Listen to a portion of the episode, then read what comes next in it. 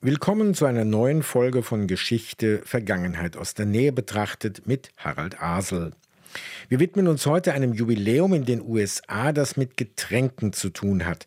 Am 5. Dezember 1933, also vor 90 Jahren, endet eines der gewagtesten Experimente in der US-Politik, die Prohibition also das landesweite Verbot von Herstellung, Transport und Verkauf alkoholischer Getränke. Wohlgemerkt nicht des Verzehrs. Sollte also eine Quitte oder eine Birne im Garten von selbst den Gärungsprozess begonnen haben und Zucker in Ethanol C2H6O umgewandelt, dann durfte das auch in den 13 Jahren zwischen 1920 und 1933 konsumiert werden. Die Prohibition und die dadurch angestoßenen gesellschaftlichen Veränderungen, daran erinnert jetzt Arne Bartram. Hoch die Gläser und Cheers. Nach 13 Jahren dürfen die Menschen in den USA wieder ganz offiziell in ihre Lieblingsbar und dort Alkohol trinken. Der Versuch, ein ganzes Land trocken zu legen, ist im Dezember 1933 offiziell gescheitert. Auslöser für den Versuch war, dass der Alkohol für viele Probleme gesorgt hatte, erklärt Historiker Daniel Okrand. Die Männer haben viel getrunken, es gab häusliche Gewalt. Viele haben ihren ganzen Lohn versoffen oder sogar ihren Job verloren, weil sie nach einer Nacht in der Bar nicht zur Arbeit gekommen sind. Deshalb verbünden sich verschiedene Kräfte gegen den Alkohol, darunter Arbeitgeber, Frauenrechtlerinnen und evangelikale Christen. Sie machen öffentlich Stimmung und setzen sich 1920 durch. Bierfässer werden unter Polizeiaufsicht ausgeschüttet. Doch getrunken wird trotzdem einfach weiter. Es war die Geburtsstunde der organisierten Kriminalität. Gangster aus verschiedenen Städten haben zusammengearbeitet, um Waren hin und her zu transportieren. Der wohl berühmteste Gangster der Zeit heißt Al Capone. Er und seine Komplizen schmuggeln rum über die Grenzen in die illegalen Bars, sogenannte Speakeasies. Dort verbringen auch viele Frauen inzwischen ihre Zeit. Vor der Prohibition saßen in den Bars meistens fast nur Männer, sagt Historikerin Lisa McGurr. Frauen haben in den 1920ern in illegalen Bars nicht nur getrunken, sondern auch gearbeitet. Manche haben auch während sie zu Hause mit den Kindern saßen, selbst Schnaps gebrannt und verkauft. So haben sie das Haushaltseinkommen aufgebessert to increase their family household income was to have a little still on the side. Da bewegt sich also was in den sozialen Milieus, aber es verschieben sich auch die Kräfte unter den Nachkommen der Einwanderer. Es gibt Verlierer und Gewinner. Zu den letzteren gehört eine der berühmtesten Politikerdynastien der USA. Antje Passenheim erläutert uns das jetzt. Immer mehr Iren oder Italiener bekleideten politische Ämter im Kongress, das verärgerte viele Amerikaner, deren Familien schon länger im Lande waren, besonders Prediger. Sie wussten, die Neuen nutzen die Kneipen, um sich zu vernetzen, weiß Okrand. Uh, Ein uh, gutes Beispiel ist die Kennedy-Familie. John F. Kennedys Großvater Patrick hatte eine Bar in Boston. Das war nicht nur der Grundstein des Kennedy-Vermögens, sondern auch der ihrer politischen Maschinerie. Die Drys gegen die Wets die Trockenen gegen die, die sich gern ihre Kehle mit Alkohol befeuchteten. Ein Kampf der Kulturen, der sich nach dem Ersten Weltkrieg vor allem auch gegen die Einwanderer aus Deutschland richtete. Es war leicht, alles Deutsche in den USA zu verdammen, und das hieß Brauereien. Die waren nämlich alle in deutscher Hand. Eine schwierige Phase für Amerika, denn die wenigsten standen hinter dem Verbot weiß Buchautor Michael Lerner. In den Großstädten und besonders in New York weigerten sich vor allem die Einwanderer aus Europa, ihre Trinkgewohnheiten aufzugeben. Auch die Reichen fühlen sich nicht angesprochen. Sie betrachten das Verbot als eines für die Arbeiterklasse. Und die junge Generation spornt das Nein erst recht zum Trinken an. Geheime Bars, die Speakeasies, sprießen aus allen Ecken.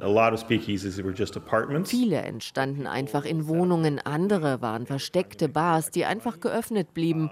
Und dann gab es die teuren und glamourösen Nachtclubs. Uh, der Cotton Club in Harlem etwa, beliebter Treffpunkt der New Yorker High Society. Nach Schätzungen gab es in der Zeit der Prohibition über 100.000 Speakeasies in New York.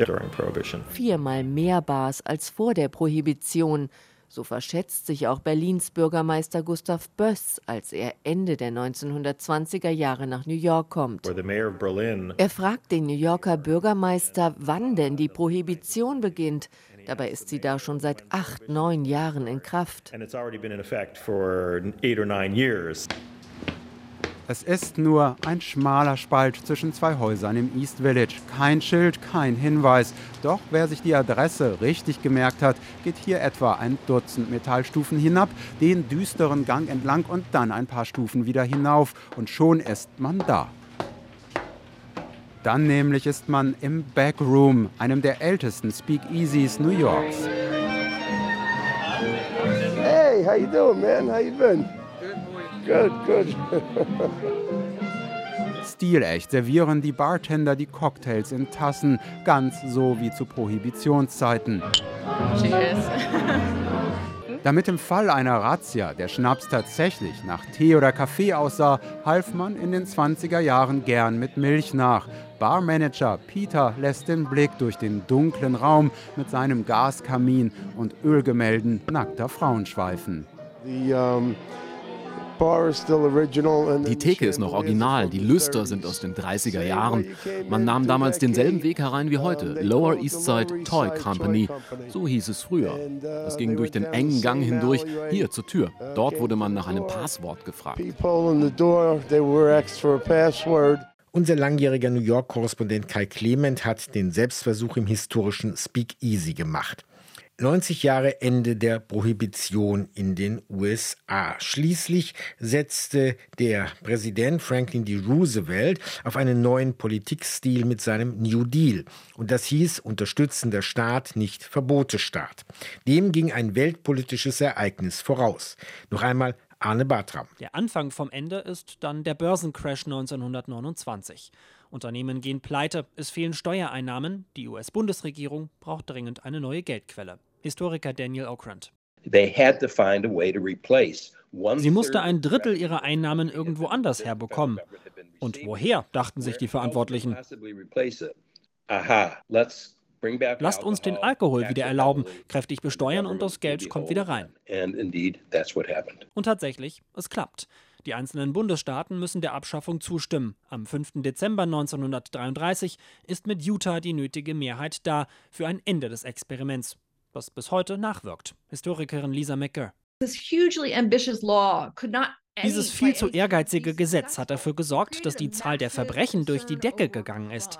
Denn es hat ja eine ganze Schwarzmarktindustrie erschaffen. Die Behörden haben das wiederum genutzt, um einen Kampf gegen das Verbrechen auszurufen. In der Folge wurde zum Beispiel eine Kriminalstatistik eingeführt und Ermittlungsbehörden wie das FBI haben mehr Macht bekommen. Diese Veränderungen sind geblieben genau wie bei manchen die Abneigung gegen den Alkohol.